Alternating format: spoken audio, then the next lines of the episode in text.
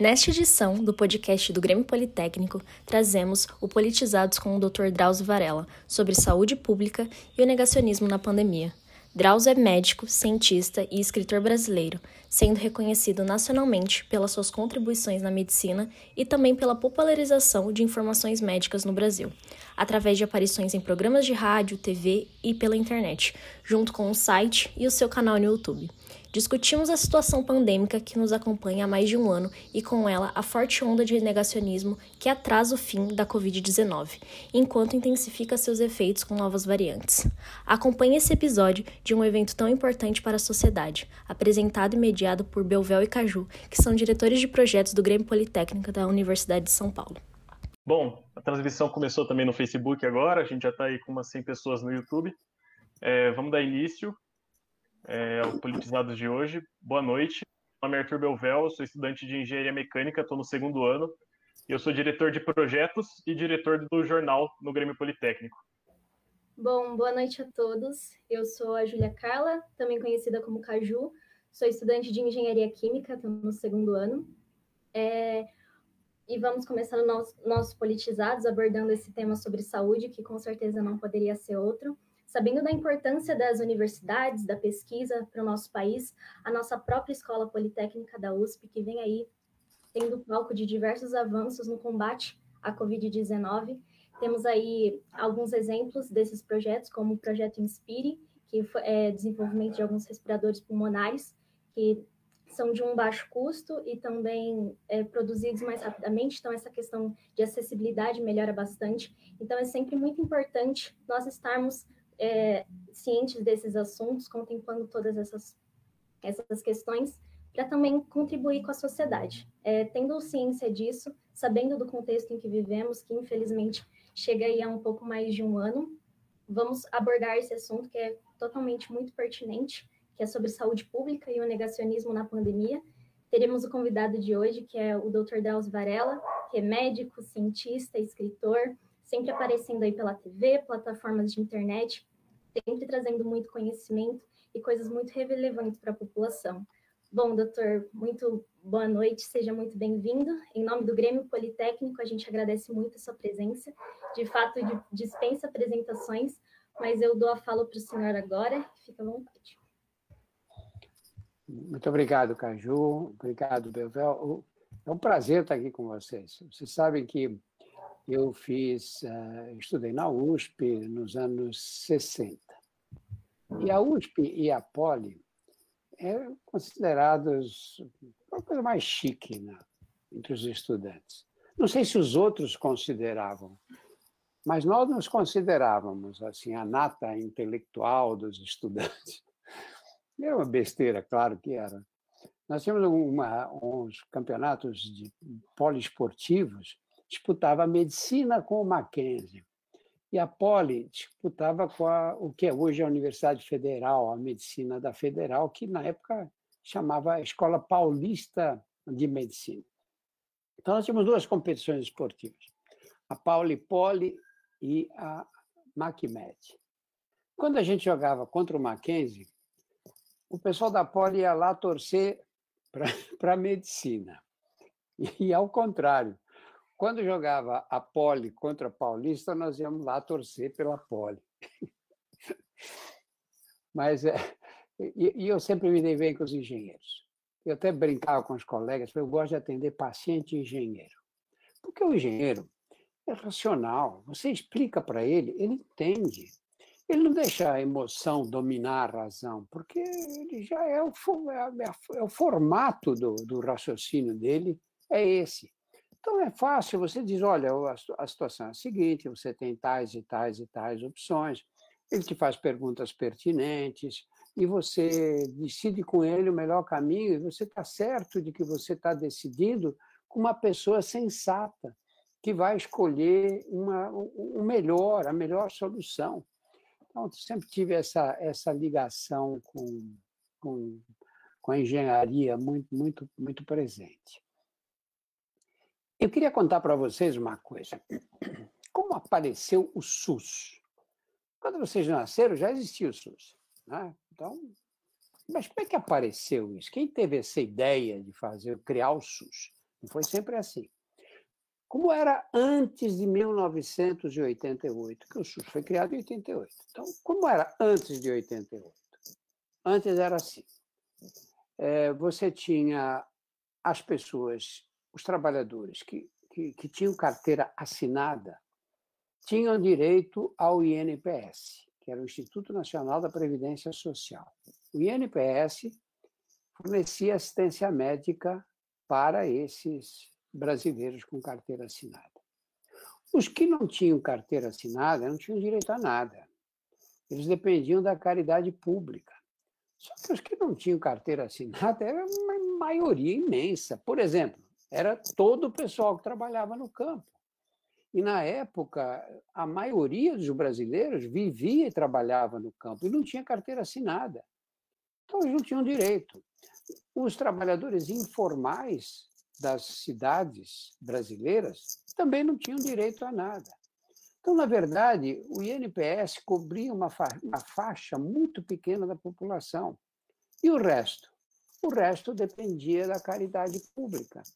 O resto era internado nas santas casas, havia um, algumas prefeituras do interior em que o prefeito ali, por causa da pressão local, montava um ambulatório, um atendimento, às vezes até um pequeno hospitalzinho, mas não havia nenhuma responsabilidade também. Se ele não quisesse, ele não montava nada, porque não havia obrigação legal.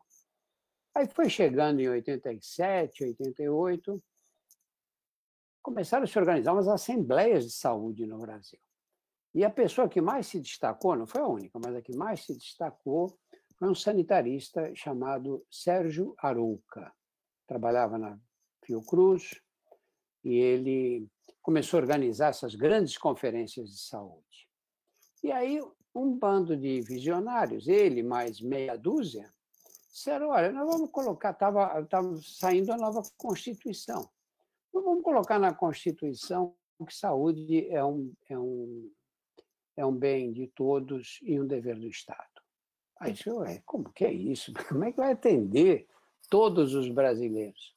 De onde vem o dinheiro? Ele falou, é, o dinheiro é outro problema. Mas se a gente colocar na Constituição, vai ter que aparecer o dinheiro. E aí colocaram na Constituição que saúde é um dever do Estado. Bom, você imagina a revolução. Eu falo para os meus colegas médicos jovenzinhos, estão saindo da faculdade, estão estudando, vocês nunca vão viver uma revolução na história da medicina brasileira como a minha geração viveu. Porque não existe uma revolução mais radical do que essa. Você dizer, todo mundo tem direito à assistência médica. Nenhum país com mais de 100 milhões de habitantes ousou tomar uma atitude dessas. Nenhum país. O SUS é o único. Eu vi na, na Olimpíada, que foi na Inglaterra, no Reino Unido, quem viu aquela Olimpíada, viu que eles colocaram no centro do gramado, naquela festa bonita que eles fizeram, colocaram NHS, que é o National Health System. Os ingleses têm o maior orgulho do Sistema Nacional de Saúde deles, que é um SUS para a população toda. Nós fizemos a Olimpíada aqui, nós tínhamos que ter colocado o SUS no meio do gramado, porque nós devíamos ter orgulho do SUS. Não, mas na Inglaterra o serviço de saúde é maravilhoso. É, lá, claro. Né? Primeiro, quando é que começou lá? Depois da Segunda Guerra Mundial. Começou nos anos 40. O SUS começou em 88, quase, é, pelo menos 40 anos mais tarde. O SUS tem 30 e poucos anos. O NHS tem 70 anos, pelo menos. Bom, segundo, país rico, né? Alto nível educacional, um país bem homogêneo, organizado, com a maior parte dos problemas sociais resolvidos. Até eu organizo o sistema de saúde. Quero viver organizar aqui. 210 milhões de pessoas, não são 66 como eles têm lá.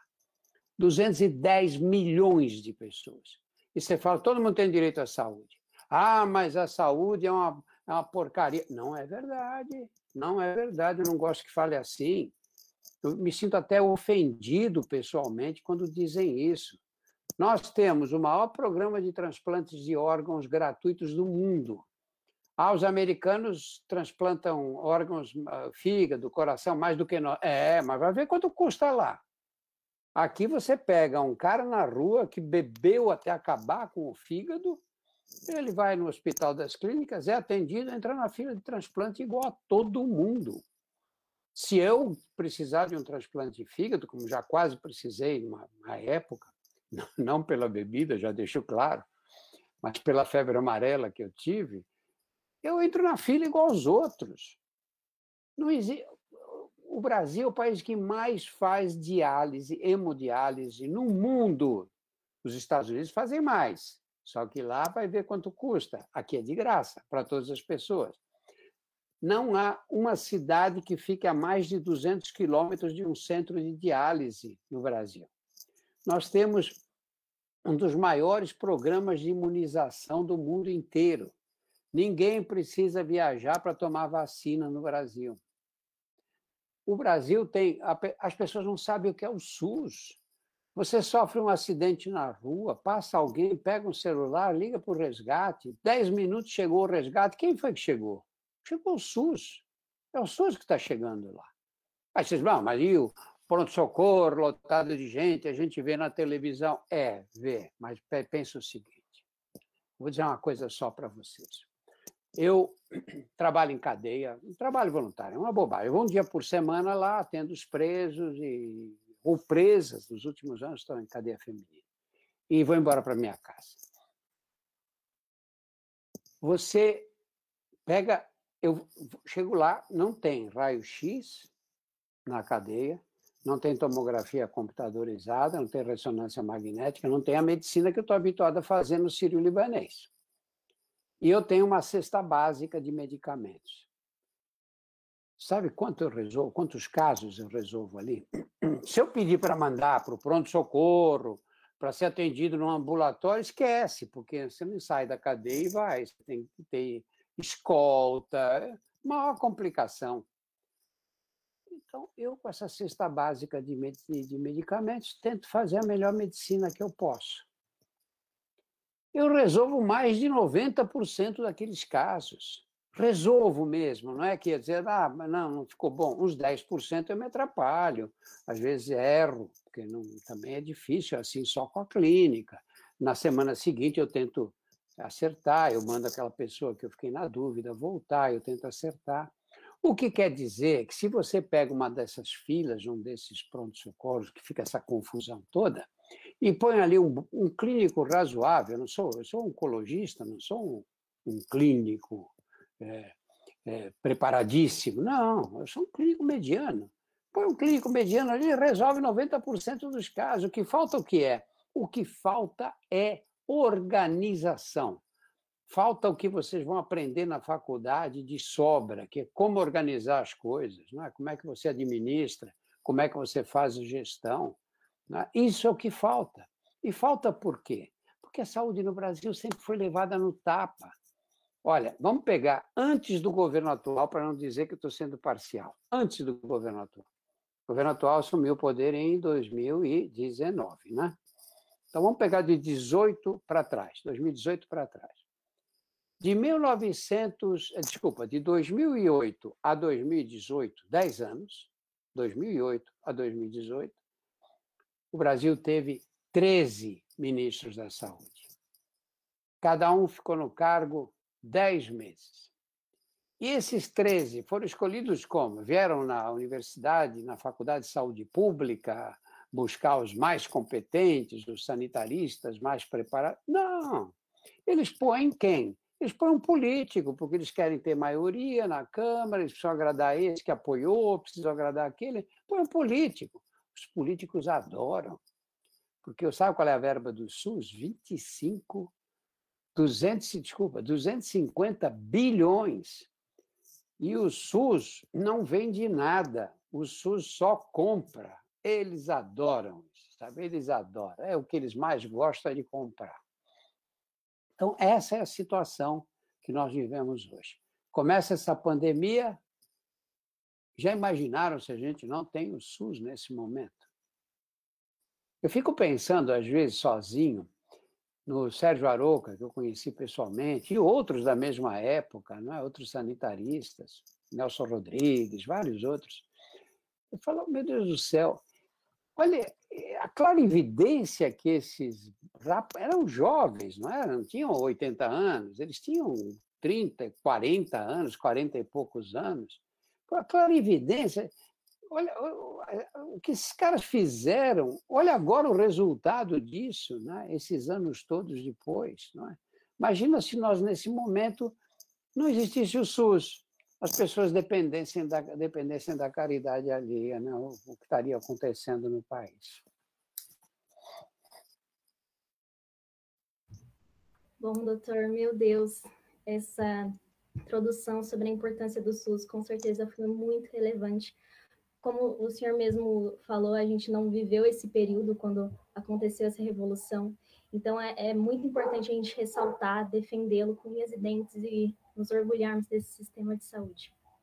Obrigado pelas, pela história e pela, pelas informações. Bom, vamos começar então com as perguntas.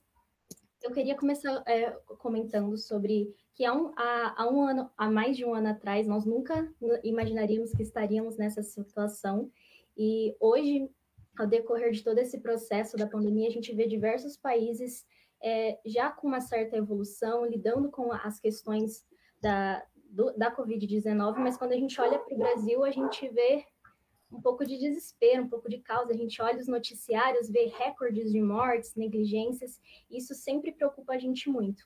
Então, na sua visão, Drauzio, qual foi o, quais foram os principais erros do Brasil no combate dessa pandemia? Ô, Caju, eu vou contar um pouco do histórico, né? Estou parecendo aqueles velhos chatos, né? Como eu disse, na minha é 1930 e poucos.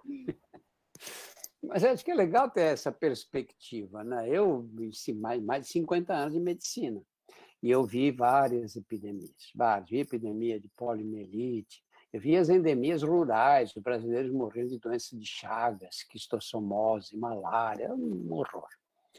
Mas vamos pegar uma epidemia mais próxima de, de nós, que foi a AIDS. Vocês não imaginam o que foi a AIDS quando surgiu. Os primeiros casos surgiram em 1981 nos Estados Unidos. E eram jovens homossexuais que começavam a emagrecer, ficavam, começavam a ter infecções, surgiam umas manchas no corpo, que era o sarcoma de Kaposi, que hoje a gente praticamente não vê mais, mas esse sarcoma de Kaposi é um tumor maligno, se disseminava pelo corpo, era um, um doente que chega, chegava ao final depois de um longo sofrimento, longo sofrimento. E aí, o que aconteceu? Era uma epidemia, as pessoas chamavam de peste gay, o que foi péssimo. Aliás, vocês vão viver outras epidemias. Por favor, vocês proíbam usar a palavra grupo de risco, a expressão grupo de risco.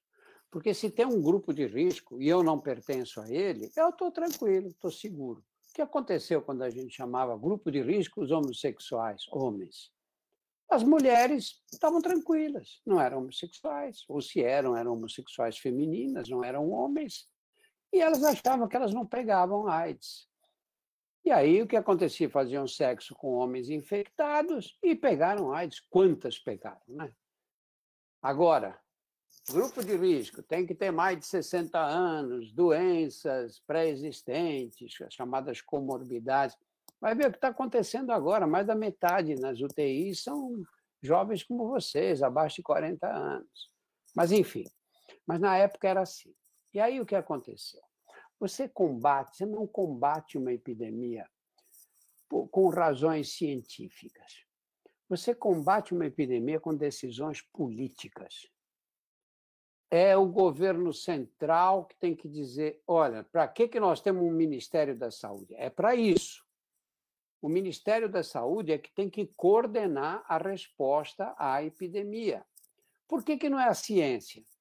Porque eu posso saber como o vírus se transmite, posso ter lido bastante, ter uma, muita informação nessa área. Eu não sei como tomar essas medidas, eu não sei como acionar o ministério, eu não sei como isso é feito, eu não entendo de administração pública. Então, o que nós temos que ter nessa hora? O que nós tivemos na epidemia de AIDS. É o presidente da República, era o Fernando Henrique na época, o ministro da Saúde era o José Serra, e o Zé Serra nem médico era, entendia nada de AIDS. O que ele fez? Chamou os técnicos. É o que vocês vão fazer na profissão de vocês. É? Chamar as pessoas que entendem.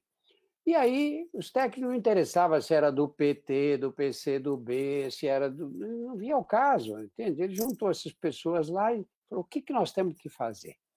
Eles disseram: olha, nós temos que dar remédio para todo mundo tinham surgido em 1995 os antivirais de alta eficácia.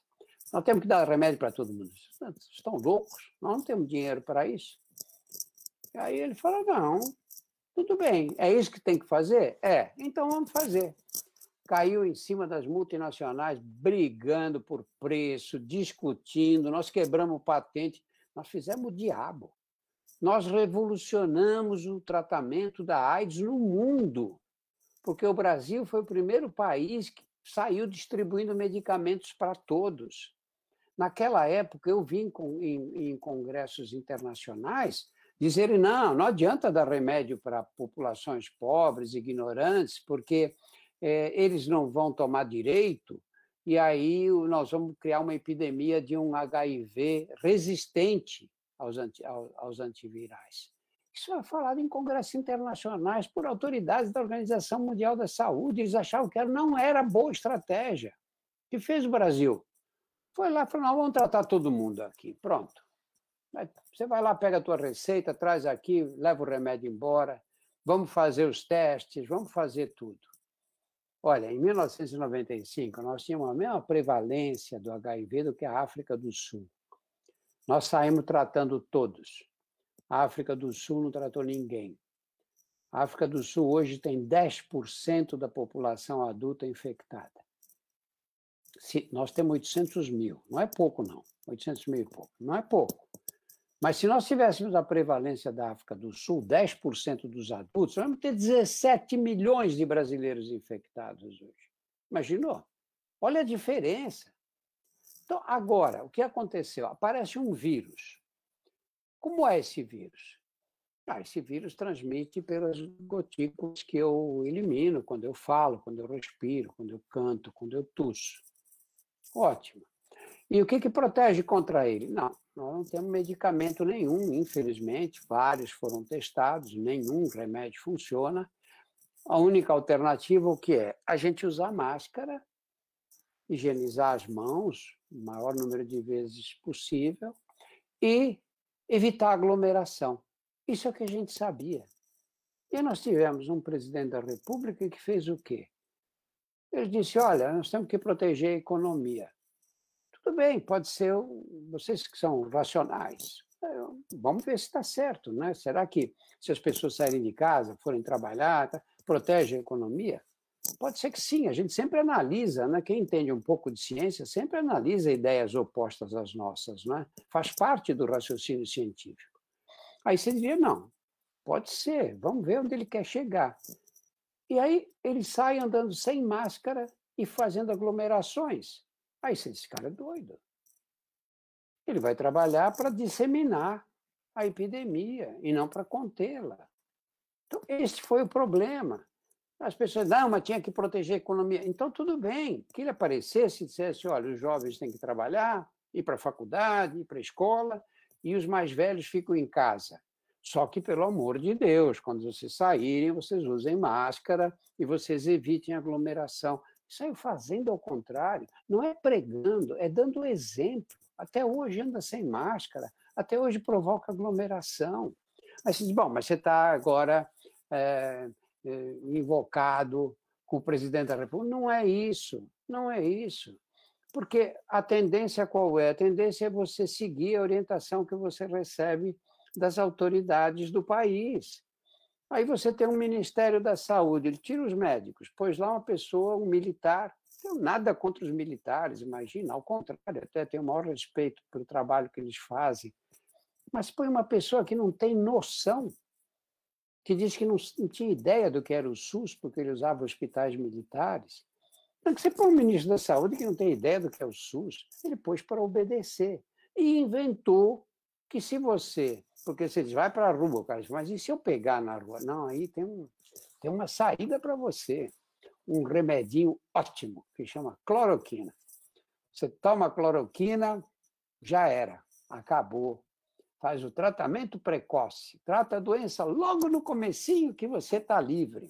Seria ótimo se esse medicamento existisse, né?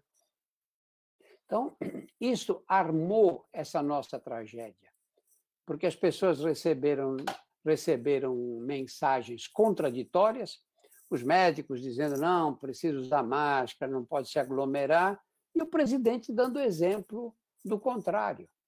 E aí, o que, que, que você prefere? Uma pessoa simples, que não tenha grande formação intelectual, ela fala, bom, eu vou seguir esse médico careca, chato aí, que diz que tem que usar máscara o tempo inteiro. O presidente diz que não precisa. Usar máscara é chato. Eu não uso, claro. E aí nós chegamos nessa situação que nós estamos hoje, infelizmente.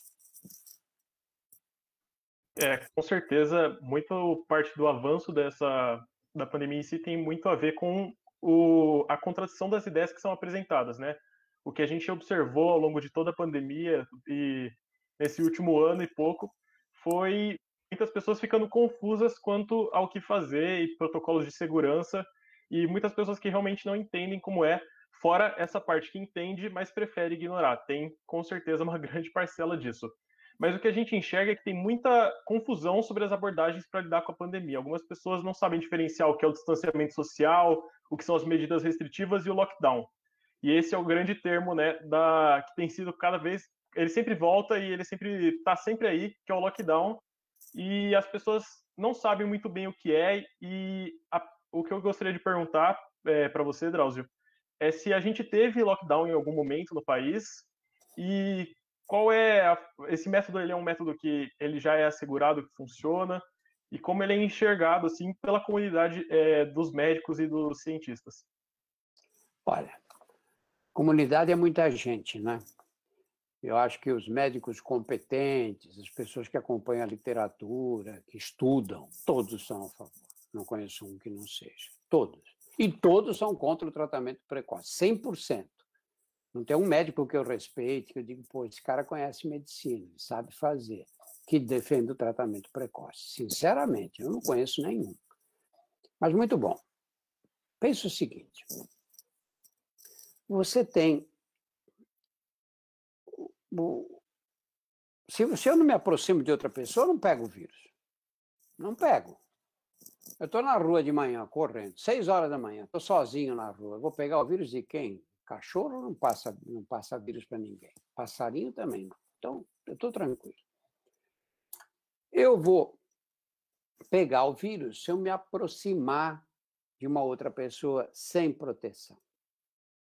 Então, se nós conseguíssemos de cara ter convencido a população, dizendo: olha, você pode sair na rua, mas você guarda a distância e você não deixa de usar máscara de jeito nenhum, nós teríamos vivido uma outra realidade. Né? Nós não conseguimos fazer isso. Ô, Belvel, você lembra de uma campanha que o governo federal fez até o dia de hoje, 22 de abril, propondo o uso de máscara e, e, e os cuidados com, com, as aglomerações, com os ambientes fechados. Pô, já temos mais de um ano de epidemia. Na verdade, nós temos um ano e, e, e três meses, pelo menos, depois da primeira morte que aconteceu no Brasil. Houve uma campanha do governo federal, uma campanha de esclarecimento, nada, zero, zero até agora. Muito bem. O que, que nós temos que fazer? O que, que você quer saber? O que, que a Caju quer saber? E todos os colegas de vocês que estão nos ouvindo aqui querem saber. Querem saber como é que eu faço para não pegar esse vírus. Né? Como é que eu faço para não pegar? Não quero morrer, não quero pegar o vírus e trazer para casa infectar meus pais, meu avô, não, é? não quero. Nós tínhamos que esclarecer isso para a população de cara. Se nós tivéssemos feito um bom trabalho de informação, nós teríamos conseguido. Você lembra na casa de vocês como era? Chegaram as compras do supermercado, você descia para a garagem do prédio para buscar as compras. Chegava na tua casa, lá em cima, o que, que você ou alguém da família fazia? Punha tudo na pia, uma esponjinha, e começava a lavar tomate por tomate, maçã por maçã, todas as peras, depois enxagava, enxugava, um inferno, né? Porque nessa hora você fala, puta, eu tenho coisa mais interessante para fazer na minha vida. Estou aqui lavando, eu lavava tudo também nos primeiros dias, porque tinha saído um trabalho de que o vírus podia persistir nas superfícies. E aí a gente tinha que tomar esse cuidado mesmo. Eu estava um dia lavando uma pilha na, na, na pia da minha casa, abobrinha, chuchu, é, quiabo, o diabo ali, fruta, eu lavando ali. E aí, eu, porque isso foi para, assim, lá para a Organização Mundial da Saúde adotou essa, é, esse conceito da transmissão pelas superfícies em março do ano passado. E eu estava, isso deve ter sido em maio, mais ou menos, estava explodindo, né, o número de casos aumentando muito. E eu estou ali lavando aquelas coisas. Eu falei, espera um pouquinho, aí fui visitado pelo bom senso, coisa que nem sempre acontece comigo. E aí, alguma vez já peguei. Esse vírus transmite do jeito que transmite o vírus da gripe, não é? Gotícula, mesma coisa, igual. Alguma vez eu peguei gripe porque eu comi um tomate, ou porque eu peguei uma laranja na mão e depois cocei o nariz. É assim que você pega a gripe. Você pega a gripe quando chega perto de alguém gripado, num ambiente fechado, num ambiente que você toma um copo que o amigo bebeu e ele estava ele tava gripado, você não sabia, nem ele. Aí falei, pô, não, não vou parar com esse negócio aqui eu vou parar, isso aqui é um exagero, com certeza é um exagero. E aí eu, eu tenho, o exercício que eu faço é subir a escadaria do meu prédio. Eu subo desse elevador, subo de novo. Agora, escorro na rua, dou muita importância para isso. E eu vou subindo assim a escada de serviço do meu prédio, é só sapato, chinelo, sandália, tudo fora. As pessoas tiram para entrar lá dentro. E eu também fico pensando, Alguma vez um de vocês pegou gripe porque deitou no tapete da sala? É exagero. Tudo isso é exagero. Nós temos que explicar para as pessoas, porque é isso que elas querem saber.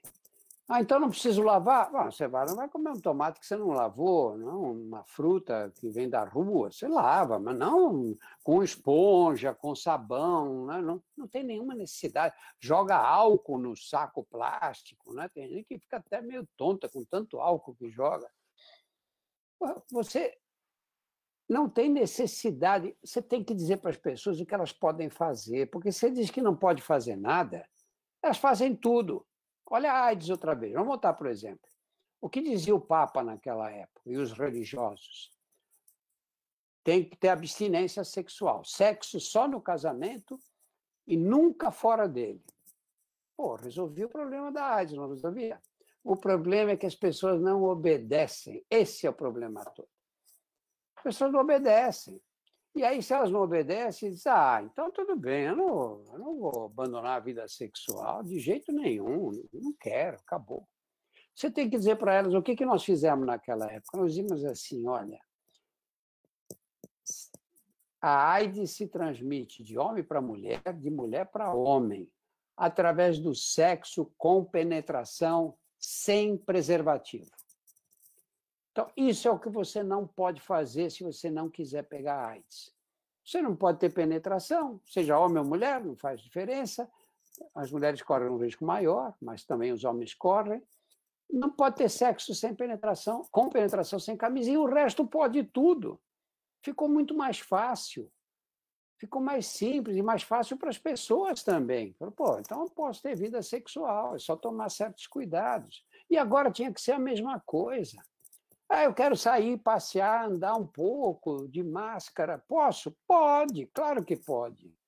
Agora que você não pode, de repente você encontra amiga, ô oh, querida, abraça, beijo, ô oh, oh, amiga, encontra o amigo, e, e aí você já aproveita e vai e vai para o botequim da esquina tomar cerveja e toma no mesmo copo. Aí aqui, isso aqui não pode, não é? Mas se você diz, Pô, eu vejo senhores, senhoras, diz eu não vejo meu neto há dois, há dois meses, três meses. Fala, olha, você faz o seguinte, liga para sua filha, fala para ela descer do prédio e você vai ou levar as crianças no seu prédio, você desce e fica lá fora do prédio, no, ali no jardim do prédio, de máscara, você, seus netos, você pode ver os netos.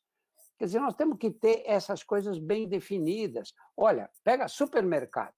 Vou pegar um exemplo prático. Aí. Você foi ao supermercado nesse ano e tanto, Caju? Você foi também, Belver? Fui, várias vezes. Claro. Eu também tenho que ir, como que eu vou fazer? Não é? Vou toda semana, vou ao supermercado, às vezes duas vezes. Eu ponho máscara e vou ao supermercado. Se passasse assim, desse jeito, todo mundo que vai ao supermercado pegava o vírus. Portanto, todos nós, todo mundo pegaria. A gente não pega. Eu tenho um amigo que é meio hipocondríaco, ele mora no oitavo andar. E ele me confessou um dia, que ele falou, ó, eu chego no, no elevador, eu inspiro forte e eu entro no elevador e não respiro mais, só vou respirar meu andar. Imagina. E de máscara, não é que ele está sem máscara, não. Ele usa essa máscara N95, essa que pega mesmo e aperta. Se, imagina se você se transmitisse assim, você todo mundo pegava. Uma pessoa pegou no prédio, todos se infectavam. O que protege o que é, é a máscara. Agora, você recebe uns amigos em casa, dois ou três, na sua casa. Você vai comer. Na hora de comer, você fica de máscara, tudo bonitinho, né? Aí serve uma cerveja para todos. Vai tomar cerveja, tira a máscara. Tirou a máscara, virou várzea, né? Porque você não vai pôr de novo, porque já vai almoçar, já vai jantar, já vai comer mais alguma coisa. E aí também, depois que acabou de comer, não põe mais a máscara, porque já estava sem máscara mesmo. Aí é que pega. Aí é que pega.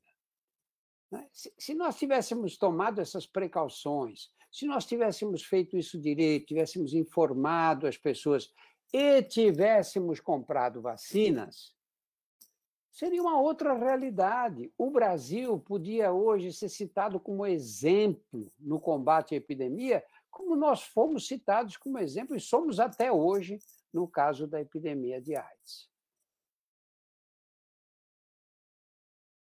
Não, é perfeito. Se pelo menos todo mundo fosse como seu amigo, que é um pouco exagerado até nas medidas, né? A gente também estaria bem, pô. Todo mundo estivesse segurando. Às vezes eu chego lá em cima, eu tô azul. Complicada essa condição, né?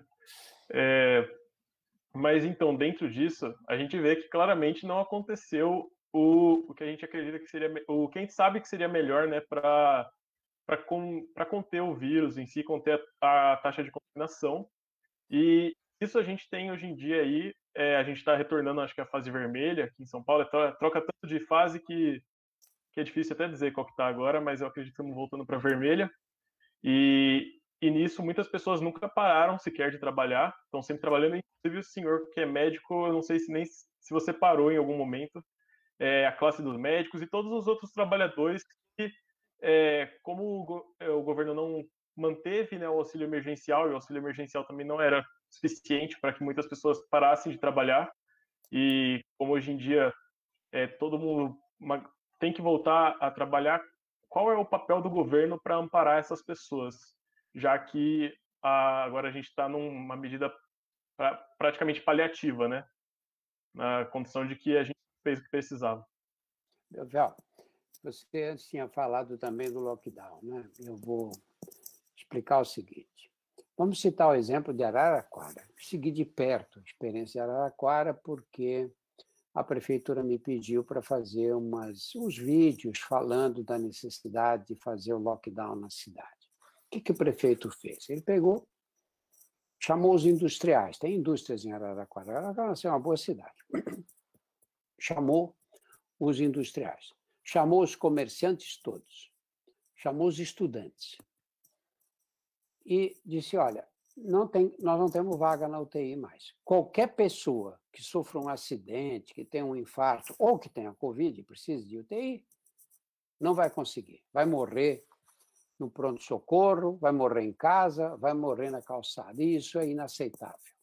Isso não podemos aceitar de jeito nenhum. Nós somos obrigados a fazer um lockdown. Agora, fazer o lockdown significa o quê? Fecha tudo. Mas o que a gente faz com as pessoas, a população vulnerável, que não vai ter dinheiro para comer? Nós vamos distribuir bolsas, prefe... cestas básicas, desculpa a prefeitura vai distribuir, mas a prefeitura não tem recursos para manter isso por mais tempo e nem na quantidade necessária. Os comerciantes bancaram, os industriais também. E aí eles nomearam equipes na prefeitura de plantonistas que ficavam atendendo as, as, as, as urgências. Alguém ficou doente, vai lá buscar, traz, manda ambulância, traz. A, a tal família é, a cesta básica que foi enviada já terminou, levavam lá um reforço de cesta básica. O que aconteceu? Jogaram para zero a mortalidade. Zero, em três semanas. Na quarta semana já a mortalidade não era mais nada. As UTIs continuaram cheias, por quê? Porque os prefeitos da região, muitos deles negacionistas, que não precisa usar máscara, que você pode se aglomerar, lotaram as suas UTIs e para onde eles iam mandar os doentes graves? Para Aquara, lógico. Né? Não foi fácil o prefeito fazer isso, foi ameaçado de morte. Foi ameaçado de morte. Porque o problema do gestor qual é? A gente também tem que entender o outro lado. Imagina o seguinte: eu digo, fecha tudo, para tudo. Bom, tudo bem. Aí passa uma semana, duas semanas, me, o dono do supermercado fala: o que eu vou fazer? Vou ter que demitir todo mundo daqui? Eu tenho 18 funcionários, tenho que demitir? O dono do bar fala: tenho três, eu vou mandar embora. Três pais de família, três mães de família. E assim fica. Você tem a pressão do outro lado para voltar. Por isso é que é muito difícil, por isso que acontece isso em São Paulo. Estava na fase, sei lá, preta né, horrível, UTIs lotadas, 93% de lotação. 93% é tudo, porque tem um tempo que não dá para internar, porque você tem que fazer higienização do leito, etc. Né? Aí melhorou, começou a cair a procura por leitos de UTI. Chegou a 88%. Quando chegou a 88%, eu disse, fase vermelha agora, vamos melhorar, já pode sair um pouco, já pode... O vírus não quer saber. O vírus passa quando você fala, quando você respira. Sabe, você soltou, aumenta a mortalidade. Então nós ficamos nessa gangorra. Vocês lembram do ano passado, quando se falava do pico? Lembra disso? Ah, vai ter o pico. Quando vai ser? Ah, tinha... foi a festa dos epidemiologistas. Aí. O pico vai ser em maio. Aí, não, não, acho que vai ser em junho, depois julho, agosto porque nós esperávamos o quê? Que aumentasse, aumentasse, aumentasse e pronto, caía tudo, nossa vida estava resolvida. Não foi assim. Nós aí para maio, junho atingimos esse pico e virou um platô. E esse platô foi assustador e as pessoas ficaram com medo e começaram a se retrair. Isso foi até quando? Setembro, outubro começou a cair, outubro, novembro começou a cair. Quando começou a cair, isso é uma resposta que acontece em todos os países, não é só no Brasil. Nós decretamos o fim da epidemia por conta própria. Ah, está melhorando. Ah, eu não aguento mais. Ah, estou trancado em casa. Aí as pessoas, todo mundo fica com autopiedade, né? Ai, não aguento mais. Eu não tenho pena nenhuma. Eu tenho pena do, do cara que tem que trabalhar, ou da mulher que tem que trabalhar, porque tem três filhos é ela sozinha que cuida dos filhos, porque no Brasil o homem não assume responsabilidade, e essa mulher tem que pegar ônibus, tem que. Isso eu tenho pena. Agora, o cara que tem internet em casa, tem, tem Netflix, tem, tem o que ele quiser, tem WhatsApp, fala com quem ele quiser, vem com essa frescura que, ai, não aguento mais, estou muito, estou muito ansioso. Pô, sai correndo, faz alguma coisa de útil na vida. Você é descendente de, de pessoas que, que sobreviveram à, à, à, gripe espanhola. Vocês aqui, vocês dois, e todo mundo que está assistindo, nós somos sobreviventes. porque os nossos antepassados souberam se poupar.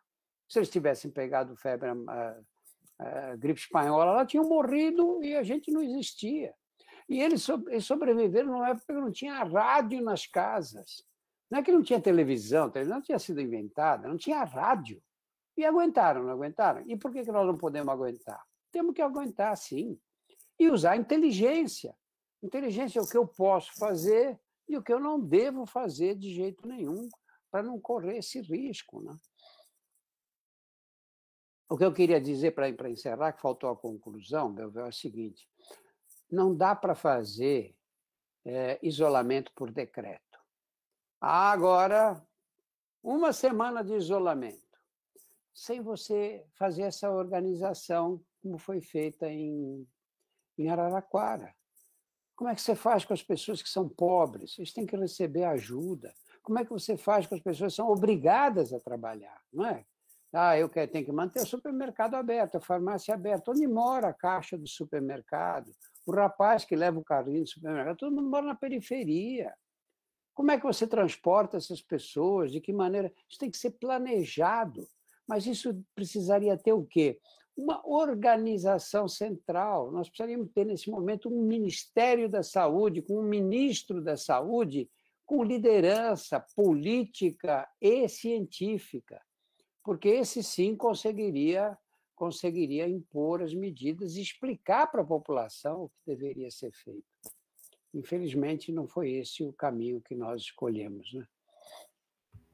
É, infelizmente, doutor. Seguindo essa questão, essa urgência dessas pessoas que o Brasil comporta muito, que não tem muita escolha, que tem que trabalhar e é muito difícil seguir essa quarentena, a gente vê é, essa necessidade do plano de vacinação, né? É o que a gente mais espera e a gente vê alguns países já em grande é, já em grande avanço nessa questão, os países já vacinando pessoas muito jovens, de 18 anos e tudo mais, e a gente olha para o Brasil e a gente se depara com essa lentidão, e isso preocupa muita gente.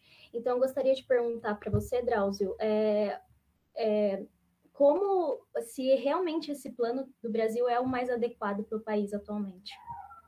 Caju, olha, eu não tomei vacina nenhuma quando era criança. Eu tive sarampo, coqueluche, tive difteria, tive sei lá, o diabo, catapora, inferno. Eu e todos. Isso era chamado de doenças da infância. Parece que era um tributo que a criança tinha que passar, tinha que pagar para poder chegar à adolescência. Nós desenvolvemos no SUS, a partir de 1973, o maior programa de imunizações gratuitas do mundo. Os Estados Unidos vacinam mais gente do que nós. Eles também têm 300 milhões de habitantes, 330, né? Só que vai ver se você toma uma vacina de graça lá. Aqui você pega a sua irmãzinha, leva no, na unidade básica de saúde ela toma 17 vacinas do momento que nasce até acabar a infância. É, nós temos um programa maravilhoso, super organizado, tem 32 mil salas de vacinação espalhadas pelo país, pelo SUS. Ninguém viaja para uma outra cidade para tomar vacina. Você vai à UBS, vai lá, toma sua vacina, está acabado. Vai embora para casa. Ninguém pergunta quanto você ganha, se você pode pagar, se não pode pagar. Temos tudo isso armado. Vou dar dois exemplos para vocês. Nos anos 70, nós vacinamos 18 milhões de crianças brasileiras em um dia contra a poliomielite. A gotinha na boca. 18 milhões em um dia. Olha que eficiência. A gripe suína, vocês devem lembrar dela. Você é criança, mas deve lembrar quando vê essa gripe suína, as pessoas. Nós vacinamos 89 milhões de brasileiros em três meses. Nós temos um serviço de saúde pública maravilhoso.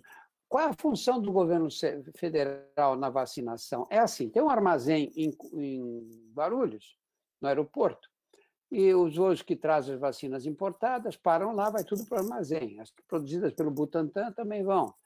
A função do governo que é? É pegar essas vacinas, as caixas, tirar do, do armazém, colocar no avião e mandar para onde? Para as secretarias da saúde do país inteiro. Portanto, mandar para onde? Para as capitais, porque é lá que estão as secretarias da saúde. Está claro? Então, tem que mandar para São Paulo, para o Rio de Janeiro, mandar para Roraima, para Bela Vista, mandar para mandar para para Macapá, mandar para o país inteiro. É só isso. São 27 estados, mais o Distrito Federal, 28 voos. Acabou a função do governo federal. Cai na Secretaria da Saúde, o sistema está todo montado. A, sistema da, a Secretaria vai distribuir essas vacinas para todas as salas de vacinação. Nós temos tudo pronto. Nós só não temos a vacina. Nós não compramos as vacinas, esquecemos desse pequeno detalhe.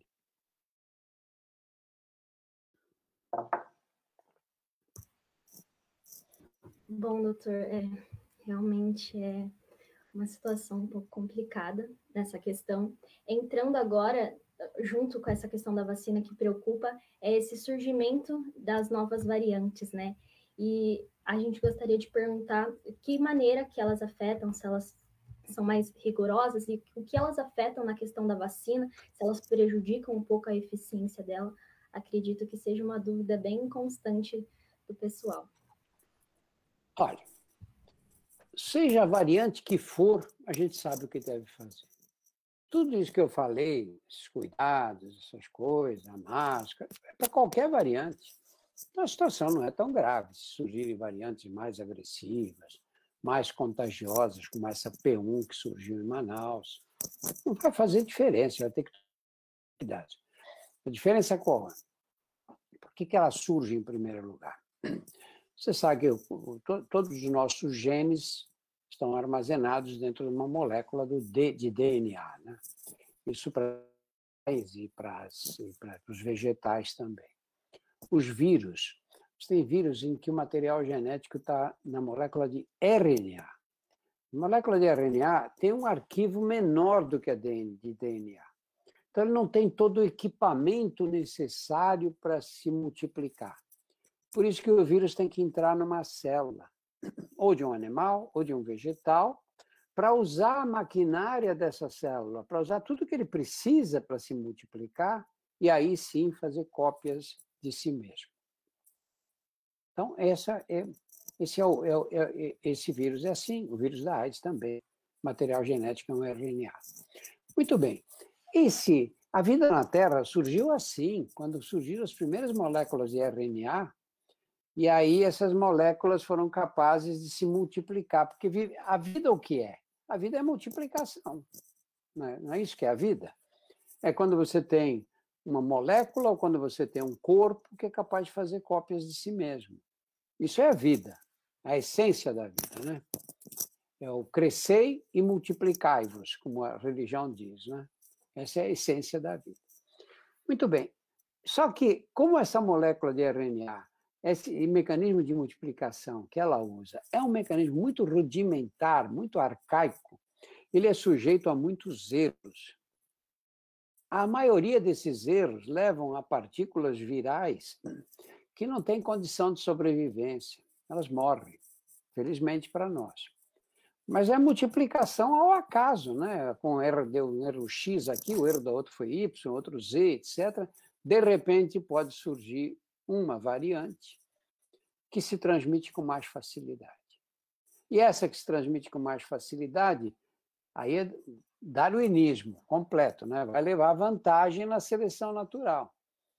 Vê a vantagem, a, a variante surgiu em Manaus, em dois meses, 90% dos casos de Manaus eram da nova variante. E se espalhou pelo Brasil e dominou completamente. Por quê? Porque ela tinha mais facilidade, levou vantagem na seleção natural. Então, vai acontecer isso outras vezes, vão surgir novas variantes. As vacinas vão ser suficientes para dar conta? Por enquanto, a gente não sabe. Por enquanto, não houve demonstração de resistência dessas variantes às vacinas que estão disponíveis no mercado.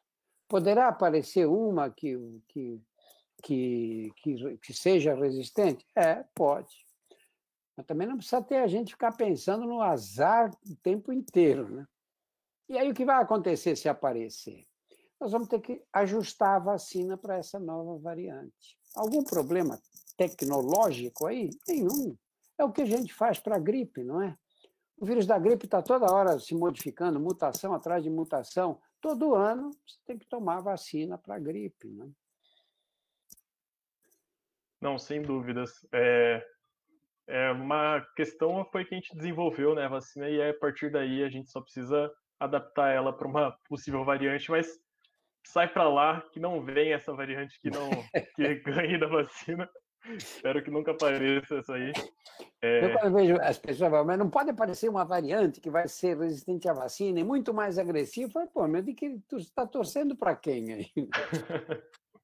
Perfeito, exatamente isso. E mais cedo a gente falou né, sobre as, os erros do Brasil e o que foi citado é uma medida que é a cura para a doença, né? Isso remete muito a um caso que é lá de 2000, cinco anos atrás, 2016. Acho que o senhor, como oncologista, vai se lembrar, que é o caso da fosfetanolamina, que era a, a pílula do, a pílula do câncer, né? A pílula que seria uma cura milagrosa para o câncer e que tinha sido é, proibida de ser usada em 2015 e em 2016 por um projeto de lei do então deputado Jair Bolsonaro. É, ela foi permitida, mas logo então foi barrado e teve toda essa questão que era uma, um medicamento que milagrosamente curaria uma, uma doença para a qual as pessoas não tinham mais esperança. E tem, vai, diversos paralelos que a gente pode traçar com relação à hidroxicloroquina e à cloroquina em si, que foram o mote né, dele em 2020, também 2021 persiste um pouco. E junto também da ivermectina, tratamento com azitromicina e todo o kit COVID e o tratamento precoce em si, ou seja, essa, essa tentativa de propor uma, uma cura é, que parece mesmo uma cura, porque tem nome de remédio, é um agente químico, mas não tem eficácia, e isso tem pesquisas que demonstram. Eu lembro que quando surgiu, eu fui um dos que torcia muito para funcionar, Seria tudo de bom se a cloroquina funcionasse, mas as pesquisas mostraram, e, e quanto a isso não há dúvidas. E eu queria entender, e acho que o senhor pode ajudar nisso, né? Você pode ajudar, é, o que há por trás do incentivo do uso desses, desses kits e por que alguns órgãos, como o Conselho Federal de Medicina, eles não se posicionam contra é, essa, essa. Fica aí em, em, sem resposta, sabe? Não, não um posicionamento contra e muitos médicos receitando. É, a gente vê, teve até pessoas comentando aqui na live que ah, em tal hospital ainda estão receitando ivermectina para tratamento de Covid. O Belvel, você acha que todos os engenheiros formados em todas as faculdades de engenharia do Brasil são profissionais competentes, preparados, aptos a exercer a sua profissão da melhor forma possível. Com a medicina se passa o mesmo. Você tem gente despreparada. Você tem gente que está contaminada pela política, que é a favor do presidente da República. E como essa questão foi politizada, se você é a favor do presidente da República, você tem que ser a favor da cloroquina. Né? A cloroquina é tomara que quando surgiu o primeiro trabalho, o trabalho francês, eu fui atrás desse trabalho imediatamente, eu fiquei super animado. Eu só estranhei um pouco porque a cloroquina já foi usada contra a dengue, contra a zika, contra a gripe espanhola foi usada a cloroquina também. Eu estranhei, falei, pô, cloroquina outra vez, falei, vamos ver o trabalho. Quando eu li o trabalho científico, era uma coisa revoltante trabalho não tem nenhuma, nenhum rigor. Você imagina que ele usava um grupo controle de outro hospital. Olha que quem é que pode aceitar uma coisa dessas? Acontece que você está cheio de médico aí que sai da faculdade sem formação científica. Sabe, até alguns podem ser operar, podem ser bons cirurgiões e tal, porque operar é uma coisa mais manual, mas sai sem formação científica. Quando você não tem formação, você não consegue analisar um trabalho cientificamente. Ou vocês aí estão fazendo engenharia, vocês recebem os princípios básicos da ciência, né? Como é a ciência? Como é que ela se organiza? Como é que tem que ser como é que tem que funcionar o raciocínio científico? Vocês aprendem isso nos primeiros anos da faculdade, carregam isso pela vida inteira. Essa racionalidade, os engenheiros são famosos pela racionalidade. A racionalidade o que é? É você analisar os dados e tirar suas conclusões a partir dos dados analisados. Muito bem. Por que, que fizeram isso? Por que, que inventaram essa história?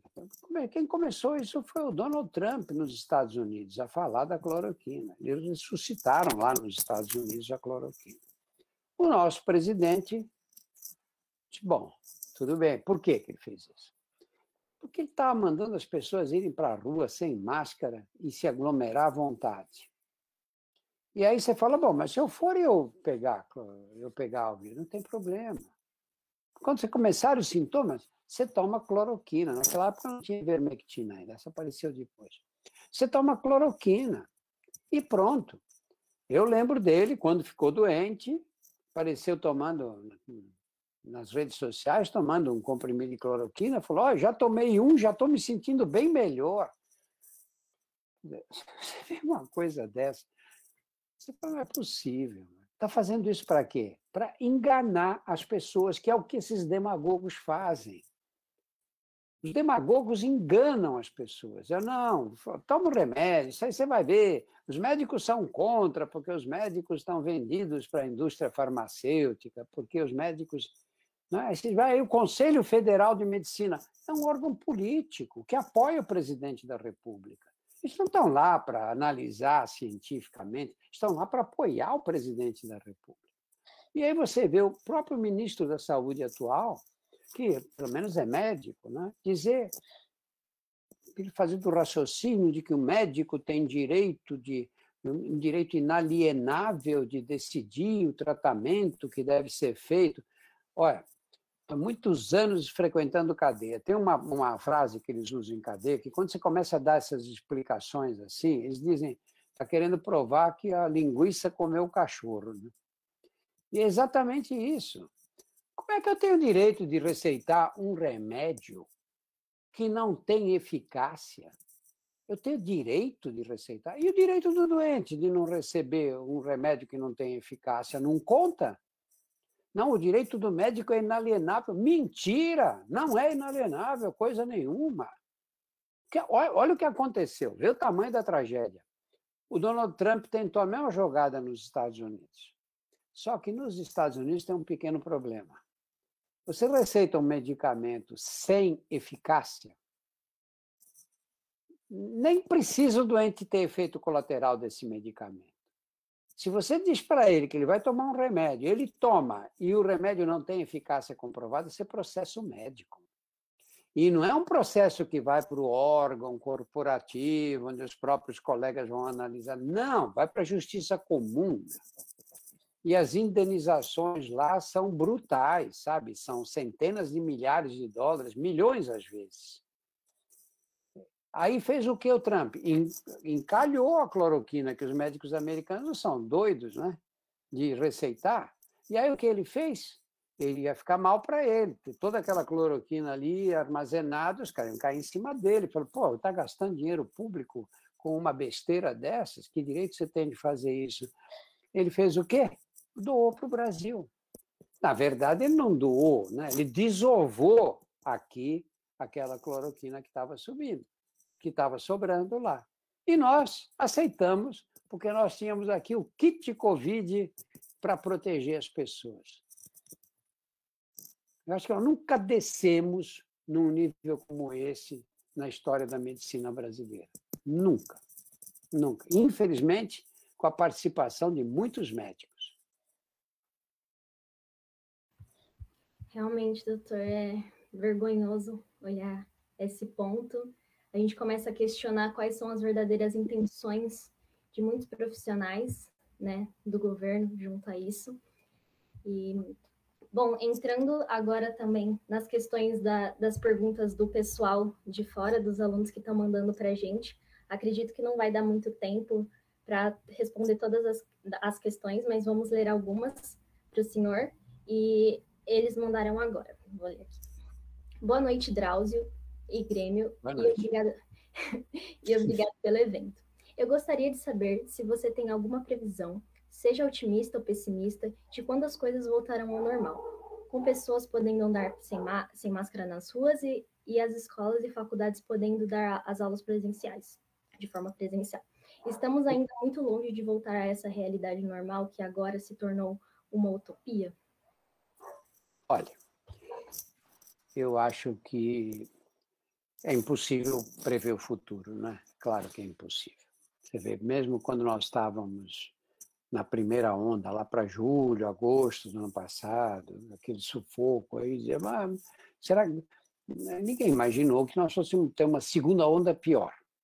Agora eu já ouço epidemiologistas de respeito falando na possibilidade de uma terceira onda. Porque você solta as pessoas, elas se aglomeram, aumenta a transmissão do vírus. Aí você segura, diminui, solta outra vez, aumenta. O que vai trazer imunidade para nós é a vacina. Na hora que nós vacinarmos todo mundo, aí você vai ter menos gente suscetível. Vai acabar o vírus? Não, não vai acabar. Esse vírus veio para ficar. Ele vai ficar por muitos anos, provavelmente. Ou pelo menos por um bom tempo. Por quê? Imagina o seguinte: não, mas e se eu vacinar todos os brasileiros? O vírus não desaparece? Diminui muito a prevalência dele, mas ele não vai desaparecer.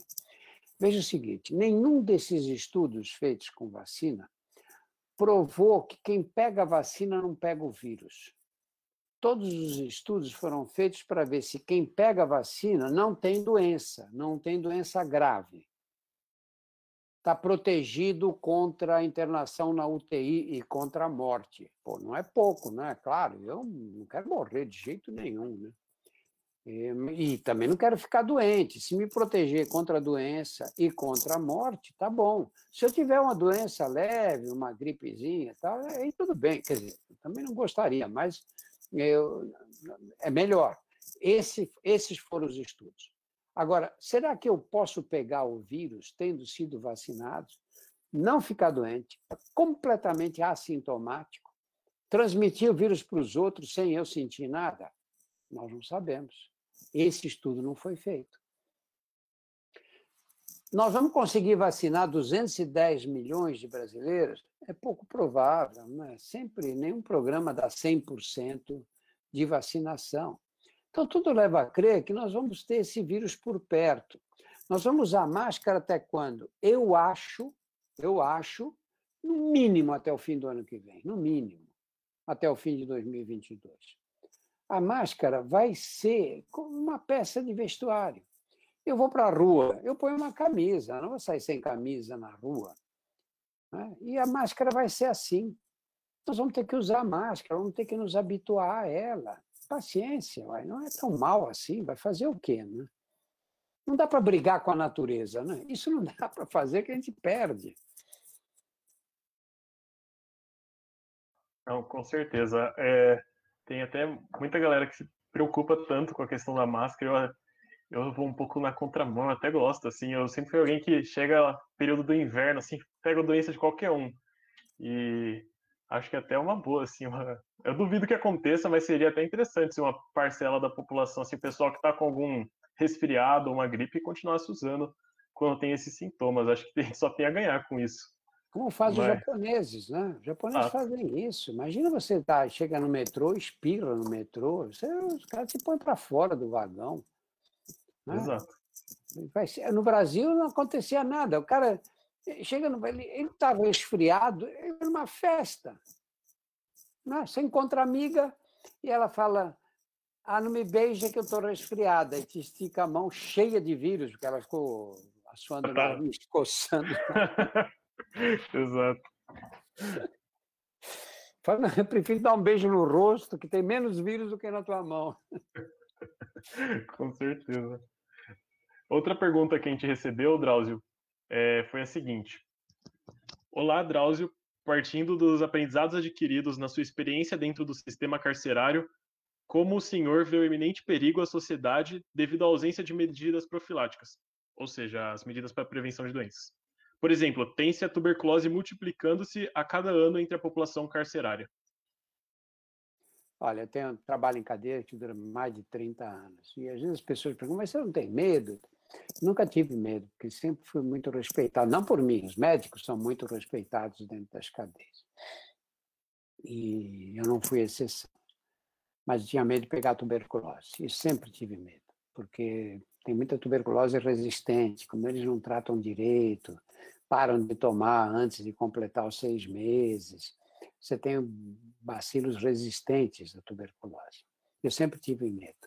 O sistema carcerário, é, a mortalidade não foi tão alta até agora, porque a massa carcerária no Brasil tem entre 18 e 30 anos.